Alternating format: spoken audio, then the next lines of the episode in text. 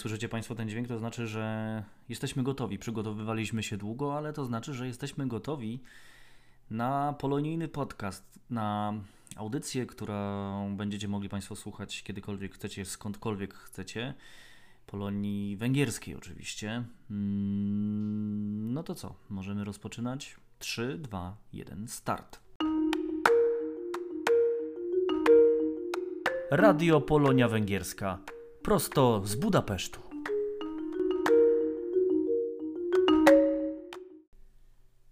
No to dzień dobry już oficjalnie. Witam Państwa w pierwszej audycji podcastu e, Radio Polonia Węgierska. Ja nazywam się Piotr Piętka i mam przyjemność e, prowadzić ten podcast właśnie dla Państwa. E, co dziś i co mam nadzieję w każdym tym podcaście się znajdzie. Dziś na pewno informacje, serwis informacyjny dotyczący życia Polonii Węgierskiej. Dziś nieco skromny i dość mocno monotematyczny, no bo wszyscy wiemy, co się dzieje. Jesteśmy w okresie pandemii koronawirusa.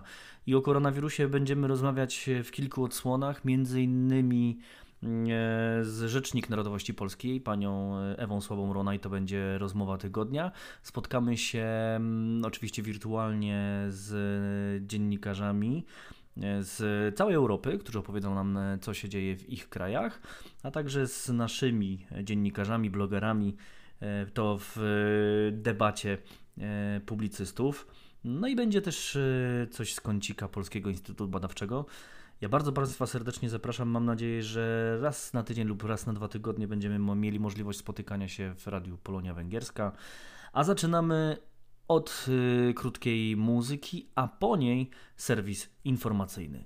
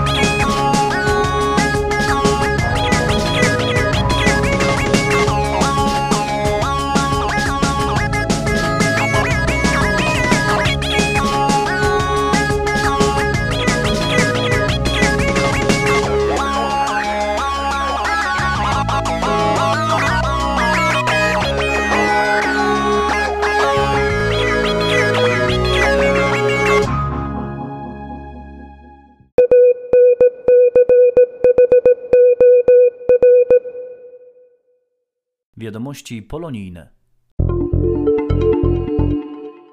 Polski samorząd 17 dzielnicy Budapesztu zwrócił się do wszystkich organizacji i samorządów, które mają jeszcze niewykorzystane z powodu epidemii fundusze i mogą nimi swobodnie dysponować, aby dołączyły się do polonijnej zbiórki na zakup masek dla szpitali. Swój udział w akcji zgłosiły już samorządy wielu dzielnic Budapesztu oraz Stowarzyszenie Polonia Nowa. Ktokolwiek chciałby pomóc w walce z zagrażającą nam wszystkim epidemią, proszony jest o zgłoszenie się do koordynatorki akcji, pani Patrycji Kisz. Jej adres e-mail to bp17 12pl małpa gmail.com.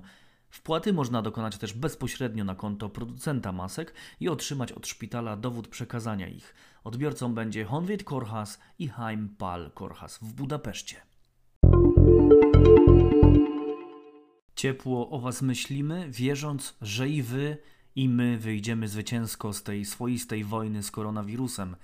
Takie słowa do mieszkańców miast partnerskich, w tym węgierskiego Solnoka i Polaków w nim mieszkających, skierował prezydent Bielska Białej Jarosław Klimaszewski. Włodarz partnerskiego miasta napisał m.in. o solidarności międzyludzkiej, wzajemnej pomocy i wsparciu, jakie znowu obserwujemy w tych trudnych czasach. W ostatnich słowach skierowanych do mieszkańców Solnoka Jarosław Klimaszewski napisał: Zapewniamy także, że możecie na nas liczyć, a także Wiemy, że my także, gdy zajdzie taka konieczność, będziemy mogli zwrócić się z prośbą o Wasze wsparcie, w myśl zasady, że prawdziwych przyjaciół poznaje się w biedzie. Byli jedną z najsłynniejszych polsko-węgierskich par ostatnich stu lat, oboje związani ze sceną, muzyką i filmem. To właśnie na planie filmowym Jan Kiepura i Marta Egert poznali się. O ich życiu opowiada wystawa, którą na razie w internecie udostępnił Polski Instytut Badawczy i Muzeum. O kulisach jej powstania opowiada specjalistka do spraw promocji w Polskim Instytucie Badawczym i Muzeum Anna Szczęsnowicz-Panas.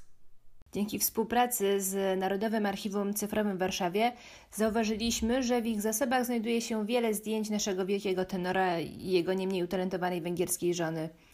Przygotowanie wystawy trwało kilka miesięcy, ale wydaje się, że warto było czekać.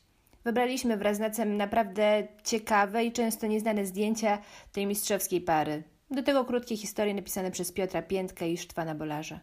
Z powodu pandemii koronawirusa wystawę Miłość na scenie z zasobów Narodowego Archiwum Cyfrowego na razie można oglądać jedynie wirtualnie na stronie Polskiego Instytutu Badawczego i Muzeum. Zdecydowaliśmy się na taki krok z wielu powodów. Przede wszystkim nie chcemy, aby w polonijnym życiu kulturalnym pozostała pustka w czasie, kiedy nie możemy odwiedzać naszych instytucji. Chcemy również, aby Państwo mieli jakąś namiastkę polonijnej rozrywki. No i oczywiście nie chcemy, żebyście Państwo nas zapomnieli, bo choć robimy to z domu, to także my w instytucie pracujemy Dodaje Anna Szczęsnowicz-Panas z Polskiego Instytutu Badawczego i Muzeum. Wirtualną wystawę Jan Kiepura i Marta Egert Miłość na scenie ze zbiorów Narodowego Archiwum Cyfrowego zobaczyć można na stronie lęgielmuzeum.hu albo polskiemuzeum.hu. Konkurs na dofinansowanie polsko-węgierskich projektów dotyczących młodzieży ogłosiła już po raz trzynasty polska ambasada w Budapeszcie. Kilkanaście lat temu oba kraje podpisały specjalne porozumienie, na mocy którego finansowane są najciekawsze pomysły umacniające dialog między naszymi narodami, zwłaszcza między najmłodszym pokoleniem. Premiowane również będą projekty poruszające problemy polskiej polityki zagranicznej i są cenne dla stosunków polsko-węgierskich. Projekty mogą być zgłaszane jedynie na oficjalnym formularzu, który jest dostępny na stronie internetowej ambasady. Wnioski należy przysyłać do 30 kwietnia na adres koordynatorki konkursu. Jej adres e-mail to weronika.pop msz.gov.pl Ukazał się nowy numer miesięcznika Polonia Węgierska. O szczegółach i zawartości tego numeru przeczytać można na stronie facebookowej miesięcznika Polonia Węgierska. Choć gdy będzie już możliwość pokazania tego wspólnego dzieła, w Budapeszcie powinno być dość ciepło, to Stowarzyszenie Polonia Nowa postanowiło uszyć generałowi Bemowi biało-czerwony szalik. Każdy chętny może wydziergać na drutach, szydełkiem, wyszyć, stworzyć ze wstążek, techniką patchworku z kawałków materiałów, namalować na płótnie lub innym sposobem fragment takiego szalika o szerokości 40 i długości 50 cm. Potem wolontariusze Polonii Nowej połączą wszystkie kawałki w jedną całość tak, aby pokazać Budapeszteńczykom imponujący szalbema w polskich barwach narodowych. Na zgłoszenia w tym integrującym polską społeczność projekcie Stowarzyszenie Polonia Nowa czeka do 15 maja. Słuchali Państwo serwis informacyjny Radia Polonia Węgierska. Zapraszam Państwa teraz na autorski przegląd polskich tygodników. Przeglądał je Robert Rajczyk, w tej chwili zamknięty w swoim domu w Polsce, ale na co dzień pracujący i w Polsce, i w Polskim Instytucie Badawczym i Muzeum. Zatem Robert Rajczyk i autorski przegląd tygodników polskich.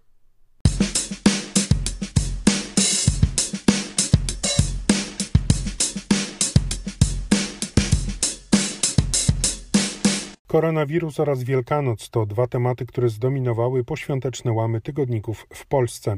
Choć tegoroczne święta wielkanocne przebiegały w nietypowy sposób w odosobnieniu i wyłącznie w gronie najbliższej rodziny, to jednak polski duch świętowania, jak piszą tygodniki, nie poddał się epidemii. Zamiast spotykania się przy rodzinnym stole były spotkania przed komputerem, dzięki czemu Polacy, choć osobno, spędzali Wielkanoc razem. Pandemia koronawirusa zamknęła ludzi w domach na całym świecie. Hasło, które w Polsce zatrzymało ludzi w praktycznie całkowitej izolacji od świata zewnętrznego. Zostań w domu ratuje wszystkich przed zarażeniem się niebezpiecznym patogenem, ale również rujnuje przedsiębiorców. Pisze o tym w swoim najnowszym wydaniu tygodnik Newsweek. Dziennikarze gazety rozmawiają z prezesem największego polskiego biura podróży. Zdaniem biznesmena rok 2020 zapowiadał się w jego firmie znakomicie. Niestety koronawirus pokrzyżował plany urlopowe i w efekcie w marcu, kiedy to biura podróży sprzedają sprzedają najwięcej ofert w przedsprzedaży, dystrybucja wyjazdów i wycieczek zagranicznych spadła do zera. Ratunkiem dla biur podróży jest więc zmiana terminu wykupionej już imprezy turystycznej, rekompensata w postaci vouchera o wartości 105% kosztów albo też zwrot pieniędzy dla klienta dopiero po 180 dniach. Tygodnik Newsweek relacjonuje też zmagania przyszłych oficerów Straży Pożarnej z koronawirusem. W Szkole Głównej Służby Pożarniczej w Warszawie jest coraz więcej zarażonych i są coraz większe problemy z zapewnieniem im izolacji w warunkach skoszarowania. Z kolei tygodnik Do Rzeczy w najnowszym numerze opisuje fiasko cyfrowej szkoły w Polsce. Zdaniem dziennikarzy brakuje dobrego polskiego narzędzia do nauczania na odległość, dobrze zbudowanych zasobów edukacyjnych w sieci internetowej, a elektroniczny dziennik oferowany szkołom przez prywatną firmę nie wytrzymał obciążenia i nie działał stabilnie. Tygodnik Polityka tymczasem analizuje problem zawierania związków małżeńskich w czasie pandemii. W swoim artykule gazeta opisuje relację jednej ze świeżo upieczonych mężatek, która brała ślub w Warszawskim Urzędzie Stanu Cywilnego. W uroczystości uczestniczyło oprócz urzędnika i pary młodej jedynie dwoje świadków, a wszyscy siedzieli w dużej odległości od siebie i korzystali ze zdezynfekowanych krzeseł oraz obowiązkowego mierzenia temperatury przed wejściem do urzędu. Polityka w artykule zatytułowanym Lepiej w masce prezentuje europejskie i azjatyckie podejście do noszenia masek w miejscach publicznych. O ile w Azji jest to wyraz odpowiedzialności za zdrowie innych i ochrony przed smogiem oraz przeziębieniem, to w Europie do niedawna noszenie maseczek zakrywających nos i usta nie było zbyt popularne. Chlubnymi wyjątkami są Czechy, gdzie noszenie maseczek jest teraz obowiązkowe oraz Słowacja, której prezydent Zuzana Czaputowa dokonała zaprzysiężenia rządu, a wszyscy uczestnicy tej uroczystości używali maseczek oraz rękawiczek ochronnych. Obecnie w dobie pandemii koronawirusa maseczka jest towarem pierwszej potrzeby. Tygodnik Polityka wskazuje również, że maseczka stała się symbolem specyficznej odmiany dyplomacji. Tak zwaną dyplomację maseczkową uprawiają Chiny, które, jak twierdzi z kolei tygodnik Gazeta Polska, hojnie eksportują maseczki chirurgiczne w świat, dzięki czemu według wiceszefa Komisji Europejskiej Józefa Borela zyskują wiarygodność i wizerunek odpowiedzialnego partnera w walce z koronawirusem. Czysta woda w kanałach w Wenecji, w których pływają ryby, czy też wielobarwne papugi w centrum Rzymu. Tak korespondentka polskich mediów we włoskiej stolicy Magdalena Wolińska-Riedi relacjonuje w rozmowie z tygodnikiem sieci niespodziewane efekty zbiorowej kwarantanny, jakiej poddawane są Włochy, by zminimalizować rozprzestrzenienie się koronawirusa. Można odnieść wrażenie, że natura ma dosyć człowieka, dodaje polska dziennikarka.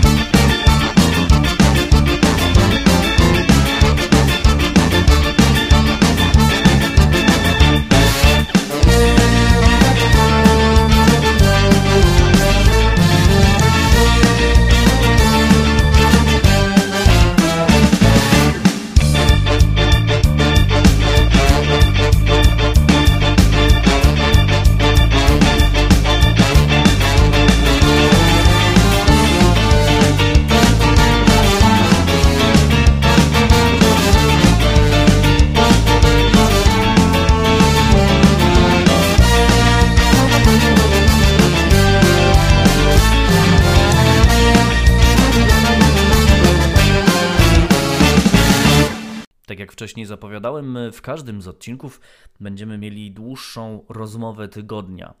Nie może być inaczej w pierwszym odcinku. Dziś gościem moim i Państwa będzie Ewa Słabaronaj, rzecznik narodowości polskiej w węgierskim parlamencie, w Zgromadzeniu Narodowym. O wielu ważnych sprawach rozmawialiśmy przez aplikację Skype.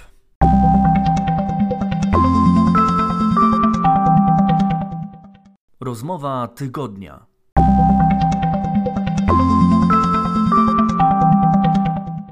Dzień dobry, pani rzecznik. Dzień dobry Piotrze, dzień dobry Państwu, witam wszystkich bardzo serdecznie. E, dzisiaj inauguracyjna rozmowa w tym naszym radiu Polonia Węgierska. Inauguracyjna, ale bardzo trudna, więc zacznijmy od bieżących y, spraw. Pani rzecznik, jak w tej chwili wygląda praca no, węgierskiego parlamentu, a w szczególności rzeczników y, tych naszych narodowości? Tak mówiąc szczerze, to jesteś nasza praca w tej chwili jest bardzo ograniczona. E, tak jak w innych zawodach e, wykonywane są tylko te zawody, które są bardzo, bardzo potrzebne, które są potrzebne i konieczne do tego, ażeby kraj, żeby ludzie mogli funkcjonować. I tutaj w pierwszym rzędzie działa rząd, działa parlament, ale y, w, w takiej, nie powiem, że, że parlamentarzyści są ograniczani, ale y, przede wszystkim przenieśliśmy się do y, innego pomieszczenia. W takich samych mm, odległościach musimy być jak, jak wszyscy inni w sklepach, na ulicach, w środkach komunikacji miejskiej. No i prośba jest o to, ażeby swoje wystąpienia, żeby parlamentarzyści ograniczali do minimum. Chodzi o to, ażeby wszystko przebiegało bardzo sprawnie i żeby była mowa tylko o tych jak najbardziej potrzebnych rzeczach. E, jeśli chodzi o e, rzeczników narodowości, nasza praca ogranicza się do kontaktów mailowych, do kontaktów telefonicznych. No, żeby uniknąć niebezpieczeństwa, prawda? Oczywiście, oczywiście. Także wszyscy y, stosujemy się do tego. Wejście do biura y, mają tylko parlamentarzyści i rzecznicy. Nasi eksperci, nasi pracownicy nie są wpuszczani, nie mogą wejść do biura, a wszyscy inni y, pracownicy administracyjni pracują mm, no nie na pełnych obrotach, pracują ograniczonych ilościach godzin i nie każdego dnia. Nie ma, co ukrywać, nie, ma, nie ma co ukrywać teraz jakby y, sprawami y, mniejszości narodowych, narodowości. Pewnie rząd i parlament nie będzie się mocno zajmował, bo są no, jakby to nie było ważniejsze sprawy dotyczące naszego zdrowia, naszego bezpieczeństwa. Ależ oczywiście, ja też tak uważam, że ważne są te rzeczy, które nas dotyczą, narodowości, ale są rzeczy ważne i ważniejsze. Zawsze należy postawić sobie priorytety i w tej chwili takimi zadaniami priorytetowymi e, to jest ochrona zdrowia całego społeczeńststwa. Wcale się nie dziwię, że tak jest. Zgadzam się z tym Pani rzecznik, jak pani przyjmuje, bo pewnie obserwuje pani w internecie, obserwuje pani w, w, różnych innych środkach naszego polonijnego przekazu, e, różne inicjatywy Polaków e, tutaj mieszkających na Węgrzech. 17 dzielnica za, za e, inaugurowała zbieranie pieniędzy na maseczki i pomoc lekarzom. Ogólnokrajowy Samorząd Polski mówi o tym, żeby w razie, w razie jakiejś, jakiegoś problemu można się zgłaszać do samorządu e, z prośbą o pomoc. E, są też e, prywatne inicjatywy, także pani wystosowała takie, takie słowa wsparcia dla Polaków. Jak pani to przyjmuje? Jak pani widzi tę naszą no, solidarność Polaków w tym czasie? Ja uważam, że solidarność w każdej sytuacji, w każdych warunkach jest bardzo pozytywna, a to, co w tej chwili odczuwamy, co się dzieje dookoła nas, jest nam bardzo potrzebna. Łatwiej jest przebywać w zamknięciu w mieszkaniu, jeśli y, przebywa tam cała rodzina, ale mamy osoby w naszej społeczności, y, w naszej narodowości, mamy osoby starsze, osoby y, samotne i uważam, że jeśli jest taka możliwość, żebyśmy mogli ich wspierać, no to powinniśmy to zrobić. E, oczywiście, to znaczy bardzo się cieszę z tego, że mamy e, więcej, stosunkowo dużo samorządów narodowościowych na terenie całego kraju, bo, bo właśnie trzeba tam na miejscu pomagać naszym obywatelom, naszej narodowości, co nie znaczy, że zapominamy, czy żebyśmy zapominali o Węgrach.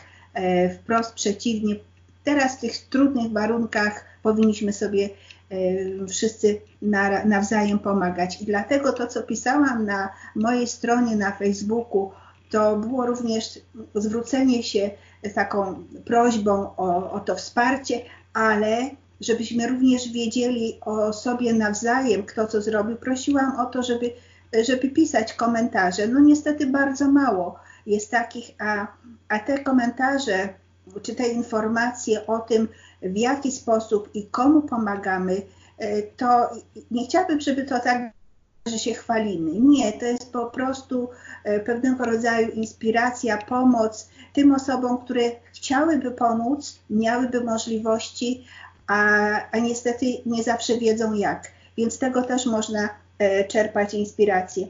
Powiem szczerze, że ja również tutaj i, i gdzie mieszkam, też złożyłam pieniądze swoje prywatne, bo jako rzecznik Państwo doskonale wiecie, że nie mogę udzielać żadnych dotacji. Również dołączyłam się do tego apelu 17 dzielnicy. Pani rzecznik, no, o Pani kompetencjach porozmawiamy za chwilę. A? E, jak rozumiem, Pani też i prywatnie pomaga. Proszę powiedzieć, jak to mniej więcej wygląda taka pomoc? E, bo być może ktoś będzie mógł zrobić podobną rzecz. No niestety, tak prywatnie to ja specjalnie dużo też nie mogę pomagać, bo E, bo jestem w tej grupie mm, większego zagrożenia. I tutaj moja rodzina, moja córka przede wszystkim mnie bardzo pilnuje, ażebym e, nie wychodziła z domu. Do biura jadę tylko wtedy, kiedy dostanę telefon, że jest, jestem potrzebna, żeby podpisać jakiś dokument. I jedno, co mogę zrobić, to to, ażeby żeby dołączyć się od strony finansowej. Tak też zrobiłam. Jak według Pani, bo Pani można powiedzieć jest trochę bliżej władzy niż każdy z nas, ale jak y, według Pani długo to potrwa, albo, albo oczywiście nie mówmy co do dnia, tygodnia, ale według Pani to będą miesiące, miesiąc czy, czy, czy bardziej miesiące? Ja myślę, że tego rodzaju pytanie należałoby raczej skierować do lekarzy, bo to oni są fachowcami My możemy jedynie przypuszczać, że to no nie wiadomo, jak będzie, jak będziemy długo zamknięci w domach, to będzie zależało również od naszej samodyscypliny. Jeśli dostosujemy się e, do, do, do tych zaleceń ze strony rządu, to miejmy nadzieję, że krócej to wszystko potrwa, e, może gdzieś do lata, ale, ale czy tak będzie, to nie wiadomo. Z tego, co czytam również na Facebooku, co słyszę, no lekarze nie są tak bardzo optymistyczni, to znaczy oni w, te, w ten sposób mówią, na pewno Państwo słyszeliście, y, że ta pierwsza fala uderzenia wirusa minie gdzieś latem, ale może nastąpić druga, spowodowana tym, że wszyscy będą zadowoleni, że już wszystko się skończyło. No i, i tak na szybko będą chcieli wrócić do do, do poprzedniego naszego życia, że tak powiem, i wtedy może wirus uderzyć po raz drugi. No, prawda też jest taka, że jeszcze, y, oczywiście to jest nagrywana rozmowa, ale cały czas jesteśmy przed szczytem tych zachorowań, tak się wydaje, na Węgrzech, prawda? No właśnie, no właśnie. Także nie wiadomo, e, jak to długo potrwa, no, a potem Potem... Pani rzecznik, pani rzecznik, y, y, oczywiście pewnie pani wypowiedź będzie dyplomatyczna, ale, ale chciałbym o takie przez ten już ponad miesiąc, który jesteśmy w, w, w, tym dość trudnym okresie. Jak Pani ocenia działania nie tylko rządu, bo oczywiście częściowo rząd Wiktora Orbana jest krytykowany na świecie, czy dobrze, czy źle o tym, to, to już jest inna zupełnie dyskusja, natomiast jest krytykowany, ale chciałbym, żeby Pani oceniła nie tylko działania rządu, ale także działania różnych samorządów, bo oczywiście w internecie można, można słyszeć, można widzieć, jak przecież opozycyjny burmistrz Budapesztu, jak działa, jak działa na przykład burmistrz Pani w Pani E, rodzinnej, znaczy rodzinnej w Pani miejscowości. Czyli jak Pani ocenia działania rządu i działania władz w ogóle według Pani? Jak to? Czy, czy, czy jesteśmy, jesteśmy my na Węgrzech, byliśmy, pewnie nie byliśmy gotowi, ale czy byliśmy przygotowani do tego typu sytuacji, czy jednak nas zaskoczyła, ale jednak się zorganizowaliśmy i w miarę sobie z tym poradziliśmy? Ja może zacznę, skoro już mam się wypowiadać na temat działalności rządu i samorządów, to może troszkę jeszcze wyżej popatrzmy E, na Unię Europejską. Powiem szczerze, że jestem rozczarowana Unią, działalnością Unii Europejskiej, bo, bo cały czas e, mówi się o tym, że jesteśmy jednością, całością i, i mamy sobie, Unia po to powstała, ażeby łączyć narody. W momencie zagrożenia, zauważcie Państwo, w momencie zagrożenia automatycznie zostały zamknięte granice. Każdy kraj e, został pozostawiony sam sobie. Specjalnie żadnych pomocy, żadnej pomocy ze strony Unii Europejskiej nie otrzymujemy. I to, na ile te y, działania są aktywne, na ile są dobre, na ile są pomocne, zależy od y, rządu danego kraju. No dobrze, a co pani powie na to, że jeżeli te pieniądze mają być uruchomione cały czas, to właśnie Polska i Węgry będą krajami, które najwięcej w przeliczeniu na jednego mieszkańca dostaną. Nie Włochy, nie Hiszpania, nie kraje, nie Francja, kraje, które są najbardziej dotknięte tą epidemią, tylko właśnie Polska i Węgry dostaną najwięcej pieniędzy. Mam nadzieję, że dostaną, bo no mam ja nadzieję, że te pieniądze w końcu przyjdą. Nadzieję. No i y, raz mam nadzieję, że otrzymamy. Jeśli rzeczywiście otrzymamy najwięcej, no to tylko cieszyć się powinniśmy z tego ale, ale te pieniądze powinny już być, bo teraz się dzieje. Teraz się dzieje, teraz jesteśmy e, w centrum e, zachorowań i no, opóźnia się wszystko, także bardzo dobrze, dobre są te wszystkie akcje e, społecznościowe. A jak działania na miejscu, rządowe i samorządowe? Jest, jak, pani, jak pani się wydaje, jest to za, zbyt mocne działania? Y, y, y, mówię na przykład, jeżeli chodzi o, o ograniczenia naszej, naszej wolności w pewnym sensie. No są takie sytuacje, że tę wolność należy ograniczyć. Jeśli ona ma służyć naszemu dobru, to dlaczego nie? Wiemy, że to jest okres przejściowy. Także zgadzam się z tym, zgadzam się, nawet jeśli no rzeczywiście y, jest, jest to sprawa utrudniona Trudno się nam żyje w zamknięciu, trudno się żyje rodzinom e, z dziećmi, które chodzą do szkoły. No, gdybym sama mogła i gdyby e, nasi rzecznicy, wszyscy rzecznicy e, mogli część pieniędzy dać na, na pomoc, ja bardzo chętnie zakupiłabym laptopy dla uczniów, bo, bo słyszę, od koleżanek, nauczycielek, od niektórych rodziców, mają dwoje, troje dzieci uczęszczających do szkoły, a w domu jest jeden e, laptop. Trudno, trudno jest tutaj pogodzić. I, I, tego rodzaju pomocy jest nam trochę, trochę za mało. Mhm. Czy byliśmy przygotowani? Wiedzieliśmy, to tak zawsze jest. Wiemy, e, u sąsiada coś się dzieje, ale mamy nadzieję, że, e, że to nas nie będzie dotyczyło. Tak samo jest, tak... z chorobami, ale no przyszło, przyszło i... Pani Rzecznik, jest takie przysłowie, mądry Polak po szkodzie i chyba każdemu prawie narodowi w Europie i na świecie można by teraz, każdy naród można by wsadzić w to przysłowie, prawda? Tak, bo jak kiedyś słyszeliśmy, e, że co się dzieje w Chinach, no dobrze, Chiny są tak daleko, ale w dzisiejszym świecie, kiedy rzeczywiście przemieszczenie się z Chin e, do Polski czy na Węgry... To jest parę godzin. Mhm godzin, no więc to, to, to nie jest znów aż tak daleko. Pani Rzecznik, to jest temat rzeka. Y, tak. Ja przypomnę, że naszym gościem jest Ewa Słabarona i Rzecznik Narodowości Polskiej w Węgierskim Zgromadzeniu Narodowym. Pani Rzecznik, na razie róbmy, postawmy kropkę. To pierwsza część naszej rozmowy. Y, za kilka minut y, będziemy mieli część drugą. No to trochę oddechu. Po rozmowie z naszą panią Rzecznik to będzie Underscore Orchestra, Hungarian Dance, folkowy utwór w wykonaniu dużej grupy artystów, no nie tylko z Węgier, ale i z Bałkanów. E, zapraszam.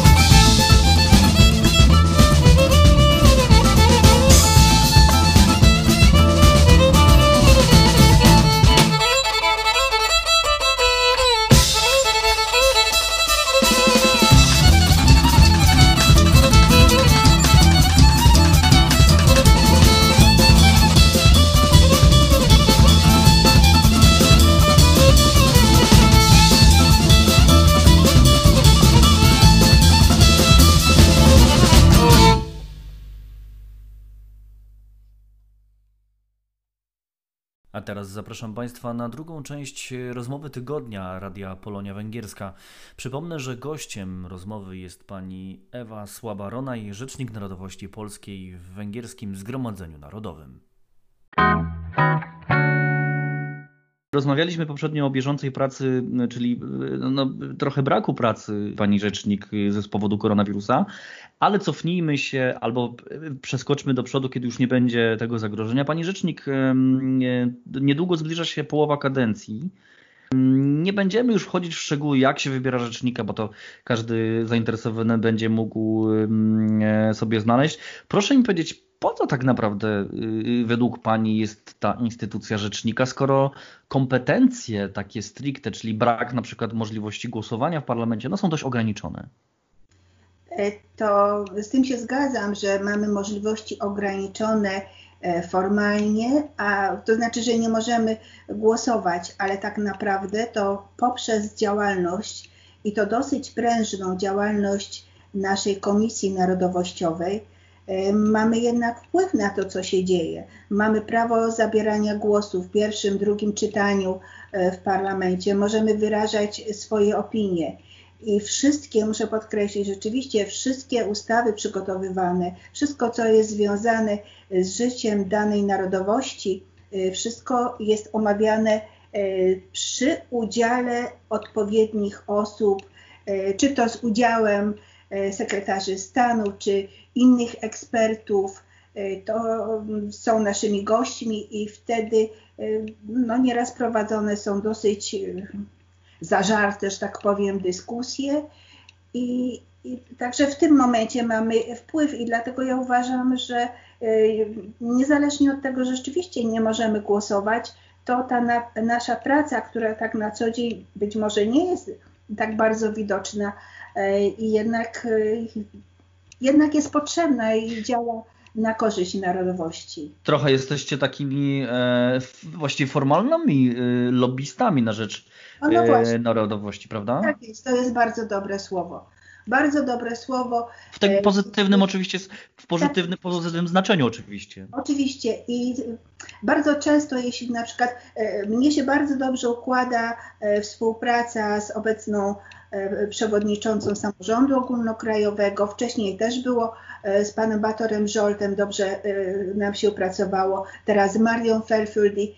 I to jest na tyle ważna rzecz, że mm, jeśli wiem, jakie są problemy naszej narodowości, jakie są potrzeby samorządu ogólnokrajowego, to wtedy nie zawsze drogą oficjalną można do kogoś podejść, ale w ramach posiedzenia plenarnego łatwiej jest mi podejść do odpowiedniej osoby, porozmawiać, poprosić o pomoc. Jako, zwykła, cywi jako zwykła cywilna osoba nie mogłaby Pani podejść tak sobie o, podczas posiedzenia parlamentu do, do, do, do y, deputowanego, prawda? Oczywiście, że nie. I w sytuacji w poprzednich latach, kiedy nie mieliśmy rzecznika, e, to znaczy na, narodowości nie miały swojego przedstawiciela w parlamencie, to tylko drogą oficjalną e, przewodniczący samorządu ogólnokrajowego musiał napisać list, musiał poprosić o spotkanie. I, I na to nieraz trzeba było czekać tydzień, dwa tygodnie. A w tej chwili jest problem, jest sprawa, jest posiedzenie plenarne w parlamencie, mogę podejść do kogoś, poprosić, umówić się, jest po prostu łatwiej. Ta Pani, komunikacja taka mhm. ludzka jest, jest bardziej prosta. Pani y, rzecznik, y, trudno oczekiwać, żeby kilkutysięczna społeczność polska miała swojego posła. E, z pełnymi prawami, bo, bo wiadomo, że nie jesteśmy, jesteśmy jedną z mniejszych e, narodowości e, oficjalnie uznawanych przez państwo węgierskie.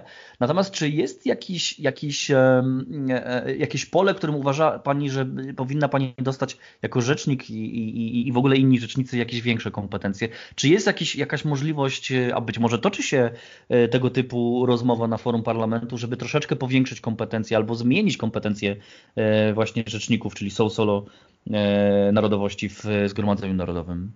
Ja myślę, że jedna kompetencja, której nie posiadamy, to jest to prawo głosu. Wszystkie inne e, są nam dane. A to, że na razie mamy tylko jednego, to znaczy jeśli chodzi o narodowości, na 13 narodowości jest tylko jeden poseł, który... Tylko Niemcom się udało, prawda? Tylko Niemcom. Ja jestem bardzo zdziwiona, że e, nie ma więcej przedstawicieli narodowość romańska. Przecież... Romska, romska narodowość to jest zupełnie chyba inna mm, historia, bo tutaj są kulturowe zaszłości. Większość pewnie Cyganów, y, o których mówimy, czuje się Węgrami, natomiast rzeczywiście Niemcy zorganizowali się bardzo mocno i oni mieli możliwość, prawda? Bo z tego tak. co ja się orientuję, to właściwie mm, według obecnych przepisów tylko właśnie Romowie i Niemcy mogliby y, y, bez problemu swojego posła umieścić tak, w parlamencie. Tak, się, tylko oni. Mhm. To są dwie największe narodowości. Niemcom teraz po raz pierwszy e, w tym cyklu udało się. Mhm. No jak rozumiem, czyli jak rozumiem, uważa Pani, że te kompetencje, które są w tej chwili właściwie są wystarczające. Nic tutaj nie da się po, posunąć dalej. Yy, no chyba, że wtedy dostalibyście prawo głosu, ale to już, jest, to już bylibyście zwykłymi posłami, tak? Ja tak uważam, tak. E, czyli idąc dalej, jak rozumiem, z Pani opinii wynika, że to tak naprawdę zależy od osoby, która zostaje rzecznikiem. Czy jest skuteczna, czy nie jest skuteczna? Tak, oczywiście to w pierwszym rzędzie od tego, jeśli ktoś, to znaczy od, od osoby, która reprezentuje daną narodowość, ale równocześnie od narodowości, bo tylko wtedy, jeśli chodzi o moją osobę, ja tylko wtedy mogę przedstawiać problemy narodowości polskiej, jeśli o nich wiem. Mhm. Jeśli nie wiem, no to trudno, ja, ja nie, nie jestem w stanie dotrzeć do każdego samorządu, aczkolwiek prosiłam że jeśli tylko jest taka potrzeba, proszę mnie zapraszać, proszę mnie informować. E, ja bardzo chętnie przyjadę. Tam, tam gdzie zostałam zaproszona, nigdy nie odmówiłam i, i zawsze byłam na miejscu. no to pani rzecznik, puszczamy gaz prawdy. E, i e, rozliczamy się, e, pół żartem, pół serio mówiąc, rozliczamy się z tego, no z niecałych jeszcze dwóch lat Pani działalności i z parlamentarnej, ale też pozaparlamentarnej, no bo przecież Pani praca to nie tylko praca w budynku parlamentu, ale także wiele innych rzeczy, które Pani wykonuje posługując się zaszczytną funkcją Rzecznika Narodowości Polskiej. Co, co Pani jakby jest w stanie zaliczyć na swoje plus, na, na, na swój plus, na swoje dobre y, strony tej działalności przez te no, ponad półtora roku. Tu trudno mi będzie tak w tej chwili bardzo szybko powiedzieć, co zrobiłam przez ten okres czego nie zrobiłam, bo te, takiego e, rachunku sumienia nie przygotowałam. Nie, oczywiście z czego jest Pani zadowolona, tak najbardziej. Mówimy o takich y, punktach, które Pani od razu przychodzą do, e, bo wiadomo, że też nie ma na to czasu, żeby wymieniać wszystko, ale takie najważniejsze rzeczy, które pani, z których Pani jest zadowolona, co się udało przez ten czas. To, co jest moim oczywiście podstawowym obowiązkiem, biorę udział we wszystkich posiedzeniach komisji i zabieram głos są osoby, które są obecne e, ciałem. E, ja natomiast staram się rzeczywiście e, przygotować. Dwa, działam no poza, poza biurem, poza parlamentem. W, parlament, w parlamencie miałam do tej pory cztery wystąpienia, miało być piąte, ale akurat wtedy, wtedy musiałam być w Polsce. A tu muszę Państwa poinformować, że przede wszystkim sprawy wszystkich rzeczników naszej Komisji Narodowościowej e, przedstawia albo przewodniczący komisji, albo jeden z zastępców. Także pozostali rzecznicy w mniejszym stopniu mają możliwość występowania w parlamencie, co jest zresztą zrozumiałe. E, niezależnie jednak od tego, cztery razy występowałam, także trzeba sobie przygotować takie wystąpienie to jest na 15, na 7 minut w zależności od, od y, tego czytania. Czy nie brałam udział y, w przygotowaniu y, wyborów do samorządów. To też była bardzo, bardzo trudna praca. Było wiele posiedzeń, dużo dyskusji. Ja wiem, że nigdy nie będzie tak, że wszyscy będą zadowoleni. Tutaj trzeba również wziąć pod uwagę, że są narodowości e, większe liczebnie, mniejsze liczebnie, także to wszystko trzeba wyważyć. A poza parlamentem? No poza przecież Pani działalność jest, jest, też poza, poza parlamentem. Różne rzeczy Pani, e, ma Pani różne inicjatywy pozaparlamentarne. No przede wszystkim to było w 18 roku, stulecie odzyskania niepodległości, ponowne odzyskanie niepodległości e, przez państwo polskie. I wydaje mi się, że to była taka inicjatywa bardzo łącząca e, naszą narodowość, e, a mianowicie bieg sztafetowy. Dużo, bardzo dużo, 30 samorządów brało w tym udział wraz z, z Węgrami. To się bardzo liczy. Ja bardzo chciałabym, żeby właśnie tego rodzaju inicjatywy, obojętnie czy, czy to inicjatywy, które wyszły ode mnie, czy od kogoś innego, które łączą całą naszą społeczność na terenie y, Węgier, one są e, bardzo potrzebne. I druga, która no niestety e, w tej chwili została zahamowana e, przez koronawirusa, to jest peregrinacja obrazu Matki Boskiej Częstochowskiej. Zgłosiło się ponad 40 miejscowości i to nie tylko te miejscowości się zgłosiły, y, chciały przyjąć obraz, y, gdzie mm, żyje narodowość polska, ale również czysto węgierskie. To bardzo krótko Pani Rzecznik, bo już kończymy. Jeśli, tak? można, naprawdę Oczywiście. krótko. Kolejna inicjatywa to łączenie szkół partnerskich polskich i węgierskich. Jak się skończy koronawirus, zostanie Pani pewnie jeszcze ze dwa lata y, kadencji. Jakie plany? Y, trzy najważniejsze punkty, które chce Pani y, osiągnąć przez te ostatnie dwa lata kadencji. Przede wszystkim chciałabym te szkoły partnerskie tak doprowadzić do tego, żeby, żeby jak najwięcej młodzieży polskiej i węgierskiej miały kontakty, żeby ta nasza przyjaźń wielowiekowa polsko-węgierska, żeby, żeby się nie zatrzymała, żeby rozwijała się i to jest chyba e, najważniejszym moim celem. Dwa, no to tak jak już wcześniej mówiłam, bardzo ważne jest dla mnie, ażeby nasza społeczność, e, tutaj narodowość polska na Węgrzech była, no była bardziej ze sobą związana, była bardziej ze sobą żyta, niezależnie od tego, w jakim krańcu kraju zamieszkują, a reszta, no zobaczymy, co przyniesie życie, życie jakie potrzeby będą. E, no, będę starała się odpowiadać na te potrzeby i tak jak mówię, jeśli zostanę gdzieś zaproszona na rozmowy, na to, żeby się podzielić informacjami ze mną, e, żeby poprosić o pomoc, to, to bardzo chętnie. Tutaj wspólnie w tej chwili z samorządem ogólnokrajowym E, działamy i było zresztą, Pan też był mm, tego świadkiem, e, przyszła Pani zastępca ombudsmana do mhm. samorządu ogólnokrajowego, ażeby między innymi bardziej zapoznać się e, tutaj z, z, z naszymi sprawami polskimi, a, a również, żeby porozmawiać na temat daremku Trzeba przyznać, że niezależnie od sympatii politycznych y, co do rządów w Polsce i na Węgrzech, to rzeczywiście dla polskiej mniejszości na Węgrzech y, to jest dobry czas, ponieważ obydwa rządy lubią się między sobą i na pewno ostatnie inicjatywy, ostatnie inicjatywy y, nam sprzyjają. Przecież powstanie dwóch ważnych instytucji finansujących różne projekty. Mówię o Instytucie tak, tak, Felczaka i, o, i, o, i o Fundacji Felczaka na Węgrzech, więc, więc na pewno y, ten czas jest dobry. E, drodzy Państwo, e, naszym gościem była Ewa Słaba-Rona i Pani Rzecznik. Bardzo serdecznie Pani dziękuję za rozmowę. Przepraszam, jeżeli trema mnie zjadła, ale to naprawdę pierwszy wywiad e, w tym naszym Radiu Polonia Węgierska. Mam nadzieję, że nasza, tych rozmów będzie więcej. Mam nadzieję, że będziemy się spotykać regularnie i rozmawiać o Pani e, pracy. Jeszcze raz przypomnę, Ewa Słabarona, Rzecznik Narodowości Polskiej była e, Państwa i moim gościem w rozmowie tygodnia Radia Polonia Węgierska. Dziękuję bardzo. Ja również dziękuję i mam nadzieję, że spotkamy się jeszcze wiele razy. Sporo mówiliśmy o koronawirusie. No nie da się uniknąć tego tematu. Mm, zaprosiłem moich znajomych z całego świata, przede wszystkim dziennikarzy, choć nie tylko. No i zaczniemy od Jurka Wójcickiego z Winnicy. Jurek Wójcicki jest redaktorem naczelnym Słowa Polskiego, Gazety Polaków na Ukrainie. E, Jurku, jak wygląda sytuacja właśnie w Waszym kraju?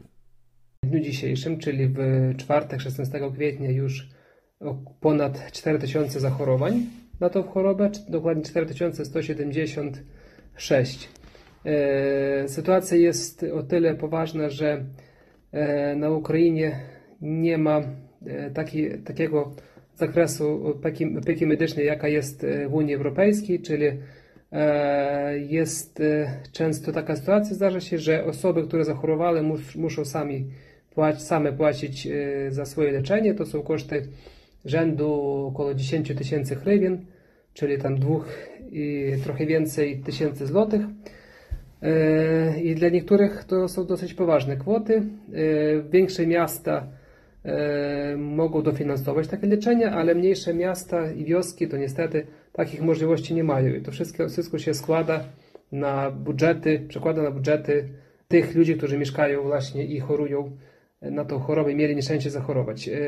Jest taka też sytuacja, że mm, część ludzi bagatelizuje zachorowanie to, no i szczególnie to się to dotyczy wiernych cerkwi prawosławnej moskiewskiego patriarchatu, którzy wręcz negują zachowanie środków ostrożności i mieliśmy zachorowanie ponad 90 osób w ostatnich dniach w Lawrze Kijowsko-Beczerskiej, gdzie tamtejszy biskup wręcz zachęcał, żeby przychodzić na mszę, chociaż mamy zakaz zgromadzenia się ponad 10 osób na mszach świętych. Jakie są prognozy? No, nie są najlepsze, właśnie ze względu na to, że Ukraińcy niespecjalnie pilnują środków ostrożności, to podejrzewam, że będzie szybki rost zachorowań. Dziękujemy Jurkowi Wójcickiemu i to jego wieści z Ukrainy, a w tej chwili łączymy się z Niemcami. W Berlinie jest Tomasz Lejman, korespondent telewizji Polsat News. Tomku, jak wygląda sytuacja w tej chwili w Niemczech? W Niemczech zaczęło się powolne odmrażanie. Minister zdrowia mówi, że pandemia jest już pod kontrolą, ale kanclerz Merkel podkreśla, że to kruchy sukces i że walka potrwa, a powrót do normalnego życia zajmie jeszcze wiele miesięcy. Ale na początek, bo od przyszłego tygodnia otwarte zostaną pierwsze sklepy o powierzchni do 800 m2, także salony samochodowe i księgarnie, a wszystko dlatego, że liczba nowych zakażeń maleje, no i sytuacja w szpitalach jest względnie dobra. Przynajmniej do końca miesiąca zamknięte będą jeszcze duże sieci handlowe, zakłady fryzjerskie, kościoły i szkoły. Do końca sierpnia Niemcy na pewno mogą pożegnać się ze wszystkimi imprezami masowymi. Co ciekawe, przewodniczący Bundestagu zaproponował dyskusję na temat skrócenia w tym roku wakacji, bo wyjazdy szczególnie zagraniczne i tak najprawdopodobniej będą niemożliwe, a więc uczniowie będą mogli dzięki temu nadrobić e, swoje zaległości. To może teraz o gospodarce trochę, bo od dwóch tygodni niemieckie duże firmy mogą ubiegać się o gwarancje finansowe, składając wnioski o kredyty, a małe firmy zatrudniające do kilkunastu osób lub osoby prowadzące jednoosobową działalność gospodarczą otrzymują w tej chwili pomoc bezzwrotną do wysokości 15 tysięcy euro. Pomoc mocno chwalona, bo ludzie pieniądze mają na kontach już następnego dnia. I ta pomoc jest potrzebna, ale przedsiębiorcy mówią, że w dłuższej perspektywie to jednak za mało. Padają też pierwsze prognozy dotyczące wzrostu gospodarczego, oczywiście tego na minusie. I w optymistycznej wersji mówi się, że recesja sięgnie od 3 do 5%. Przenieśmy się na inny kontynent. W Nowym Jorku jest Marek Skulimowski, prezes Fundacji Kościuszkowskiej. Marku, wydaje się, tak się mówi, że Stany Zjednoczone to w tej chwili są e, takim centrum właśnie koronawirusa na świecie. Miło mi powiedzieć kilka słów e, z miejsca, które jeszcze do niedawna było nazywane Światowym e, Centrum Pandemii. O tyle mi miło, ponieważ naprawdę sytuacja z dnia na dzień zaczyna się poprawiać. E, więcej ludzi wychodzi ze szpitala niż, e, niż jest przyjmowanych, co oznacza, że coraz więcej jest dostępnych respiratorów, które możemy przekazać do innych stanów. Niestety konsekwencją szczytu zachorowań jest oczywiście ogromna e, liczba zgonów codziennie, co jest bardzo przykre i tak naprawdę jak się rozmawia ze znajomymi, to każdy kogoś miał, kto był chory, kto był ciężko chory bądź, bądź zmarł. Staramy się jakoś spokojnie żyć. Wydaje mi się, że w przeciwieństwie do Europy mm, nie mamy tyle dotkliwych ograniczeń, które nie pozwalałyby na co dzień nam żyć, co też wynika pewnie też i ze struktury Stanów Zjednoczonych, ze struktury też pracy tu, z formy zatrudnienia, bo wydaje się, że chyba trudniejsze byłoby dla ludzi pozostać zupełnie bez środków do życia, niż jeszcze jakieś drobne czynności wykonywać. Także mm, chociaż my powinniśmy od, od wczoraj dokładnie nosić maseczki, to policja może nas zatrzymać, y, zwrócić nam uwagę, ale mandatów na przykład nam nie dają. No takie drobne rzeczy, prawda, które nam bardzo, bardzo mocno usprawniają życie na co dzień i nie, nie, nie musimy siedzieć w czterech ścianach przykład kwarantanny, który jest zalecany, ale jeżeli skądkolwiek byśmy tym przyjechalibyśmy za granicę, tak zwany self-quarantine, ale nie, nie ma żadnego takiego obowiązku. Trudno powiedzieć, jakie rozwiązanie jest lepsze, bo jeszcze patrzymy w tym wszystkim na Szwecję, w której w ogóle jest dużo mniej restrykcji. Niektórzy w Stanach Zjednoczonych podnoszą ten, ten przykład bardzo jasno. Na przykład w Michigan wczoraj były protesty, że, żeby ściągnąć y, część restrykcji, które utrudniają życie mieszkańcom. Cieszymy się, że widzimy już ogromne światełko w tunelu i myślę, że coraz częściej z większą ochotą rozmawiamy już codziennie o tym, jak będziemy przywracać nasz, nasze miasta, nasze stany, całe Stany Zjednoczone do, z powrotem do pracy. Wydaje się, każdy z nas pragnął mieć jakiś trochę czasu wolnego dla siebie. Myślę, że część z nas bardzo skutecznie to wykorzystało, ale też tęsknimy już za tym, żeby już normalnie zacząć żyć, normalnie spotykać się i normalnie chodzić do pracy. I na koniec y, Republika Czeska. Mm, Tomasz Wolf, redaktor naczelny głosu Gazety Polaków w Republice Czeskiej, opowie nam, jak w tej chwili wygląda sytuacja właśnie w Czechach. E, to najbliższy sąsiad Polski, ale całkiem przecież niedaleko od Węgier. Y, Republika Czeska, Czechy wchodzą powoli w fazę y, znoszenia kolejnych ograniczeń związanych z pandemią koronawirusa. I tak na przykład 20 kwietnia Swoją działalność wznowią zakłady rzemieślnicze, targi farmerskie, bazary i salony samochodowe. Myślę, że bardzo ważną datą jest y, dzień 15 maja, bo od tego momentu do szkół mogą wrócić dzieci, ale tylko na tak zwanym pierwszym stopniu i przy założeniu, że zajęcia będą się odbywały w grupie do 15 osób. Z kolei 11 maja działalność wznowią szkoły jazdy, siłownie bez możliwości korzystania z szatni i pryszniców. Z kolei 25 maja mają zostać otwarte restauracje, bary, kawiarnie, winiarnie, puby ze sprzedażą przez okienko oraz w ramach letnich ogródków. I dopiero tak naprawdę wszystko powinno wrócić do normy po 8 czerwca, kiedy wszystkie punkty handlowo-usługowe na terenie galerii handlowych będą otwarte, wnętrza restauracji, barów, kawiarni, hotele, usługi usługi taksówkarskie, usługi tatuażu i piercingu. Mają też wznowić od tego momentu działalność teatry, zamki oraz pozostałe działalności. Od tego momentu wznawiają także działalność teatry, zamki i inne instytucje kultury. I na koniec podsumowanie o Węgrzech.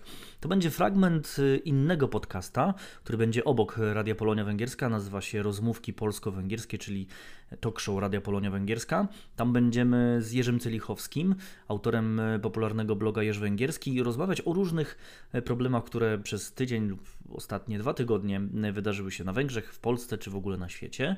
Razem z Jurkiem i z zaproszonymi gośćmi będziemy sobie na ten temat dyskutować. Tym razem oczywiście rozmawialiśmy o koronawirusie i krótka tak takie krótkie, takie, taka wzmianka e, podsumowująca właśnie, e, co się działo mm, e, przez ostatni miesiąc, dwa właściwie na Węgrzech, a także czego się możemy spodziewać.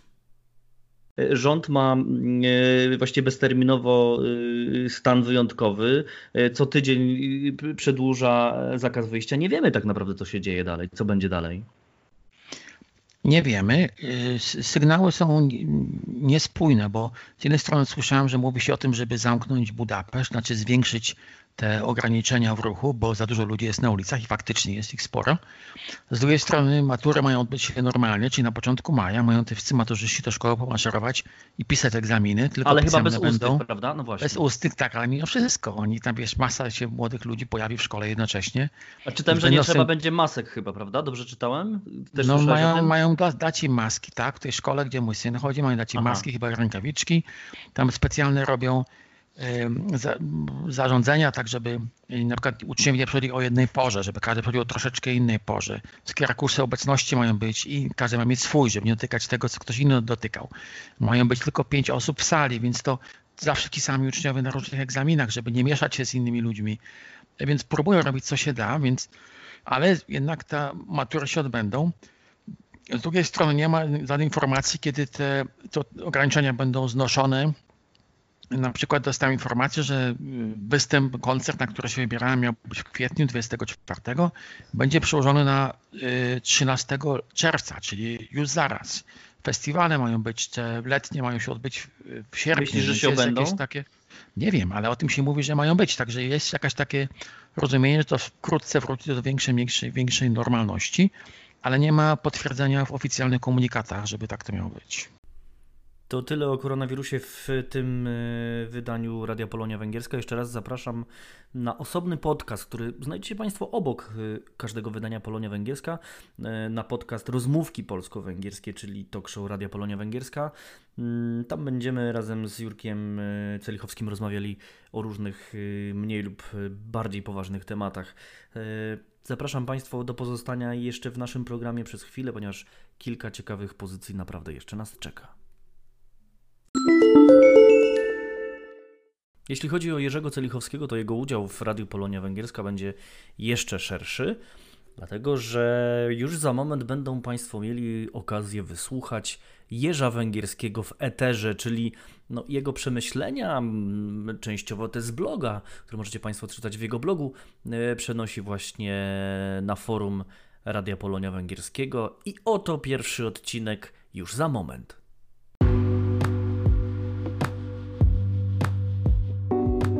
Jerz Węgierski w eterze. Czyta autor Jerzy Celichowski.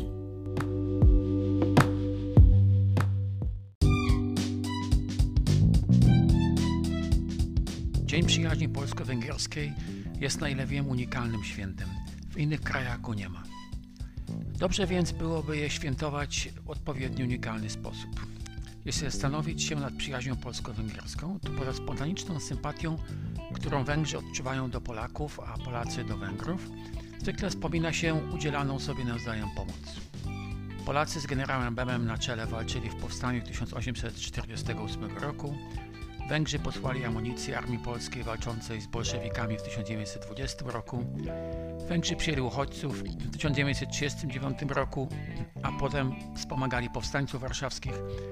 Polacy zbierali pieniądze i oddawali krew w 1956 roku. Co mniej znane, węgierscy opozycjoniści zorganizowali kolonie dla dzieci polskich w czasie stanu wojennego. I tak dalej, i tak dalej. Jak warto więc świętować te akty sympatii i pomocy? Niekoniecznie tradycyjnymi obchodami typu akademia, składanie kwiatów, msza, uroczysty koncert czy wystawa. A może raczej właśnie poprzez praktykowanie tej przyjaźni konkretnymi aktami pomocy. Parę lat temu Instytut Polski zorganizował w Dzień Przyjaźni Polsko-Węgierskiej akcję krwiolastwa. Połączenie konkretności oddania krwi z symboliką tego działania, krew można było przelać dosłownie, Nawiązanie do pomocy 1956 roku, umożliwienie indywidualnego zaangażowania, wszystko to pokazuje, jak takie obchody mogłyby wyglądać. W tym roku z inicjatywy Marzeny Jagielskiej oraz grupy zaangażowanej w organizację Wielkiej Orkiestry Świątecznej Pomocy udało się, pomimo obecnej pandemii, zorganizować internetową zbiórkę na najpilniejsze potrzeby bezdomnych. Pieniądze zostały przekazane do wykorzystania uznanej organizacji Budapest Bike Mafia. To tylko przykłady pokazujące, że da się. Warto każdego roku spróbować wymyśleć coś nowego, by takie obchody zachowały świeży charakter, a przyjaźń polsko-węgierska pozostała żywa i unikła instytucjonalnego skostnienia.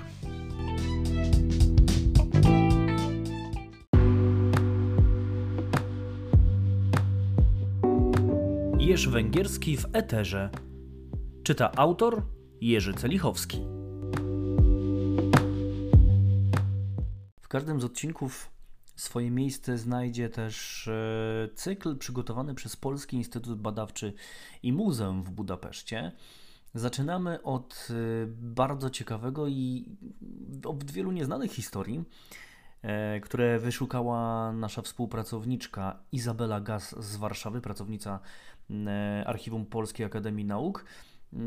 Mm, to cykl, który nazywa się Matki Boskie Węgierskiej. Chodzi o figury Matki Boskiej w polskich kościołach, które znalazły się e, właśnie w Polsce z inicjatywy Węgrów e, lub z różnych e, historycznych zawirowań. Zapraszam na ten bardzo ciekawy cykl. Dzisiaj pierwszy odcinek. Autorem tych wszystkich tekstów, przypominam, jest Izabela Gas.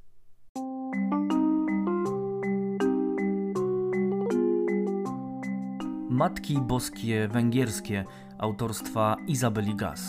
Czyta Piotr Piętka.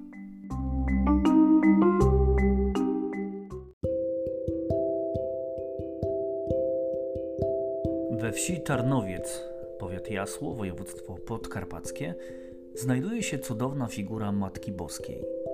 Jest to rzeźba gotycka wykonana z drewna lipowego na początku XV wieku. Matka Boska trzyma w jednym ręku dzieciątko, a w drugim berło. Koronowano ją w 1925 roku.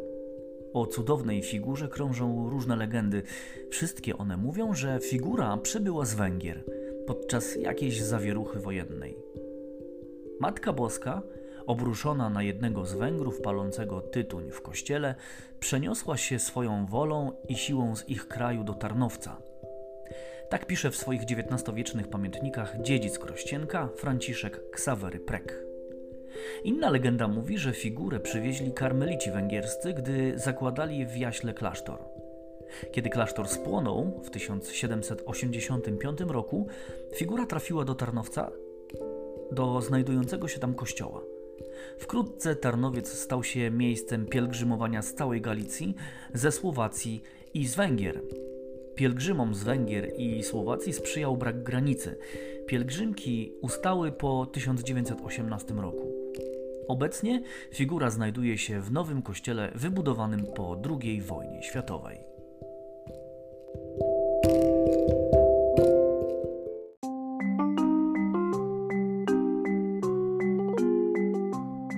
Matki Boskie Węgierskie autorstwa Izabeli Gaz. Czyta Piotr Piętka. No to pierwsze koty za płoty. Pierwsza podcastowa audycja z cyklu Radio Polonia Węgierska już za nami. Mam nadzieję, że na tyle się Państwu podobało, że następnym razem także mm, będziecie nas słuchali. Przygotowaliśmy kolejne atrakcje, kolejne mm, ciekawe tematy, kolejne rozmowy, kolejne kartki z kalendarza, kolejne Matki Boskie Węgierskie itd. Tak itd. Bardzo dziękuję wszystkim y, tym, którzy nas słuchali. Bardzo dziękuję tym, dzięki którym ten program powstał. No i mam nadzieję, że do usłyszenia. A na koniec zostawiam Państwa z y, takim bardzo długim, folkowym, bardzo węgierskim utworem. Zespół nazywa się Metrofolk. A ta mm, pieśń nazywa się Dance Cycle from Modior Palatko. No to teraz ponad 10 minut prawdziwie węgierskiej muzyki z pusty. Dziękuję Państwu za uwagę i do usłyszenia. Program przygotował Piotr Piętka.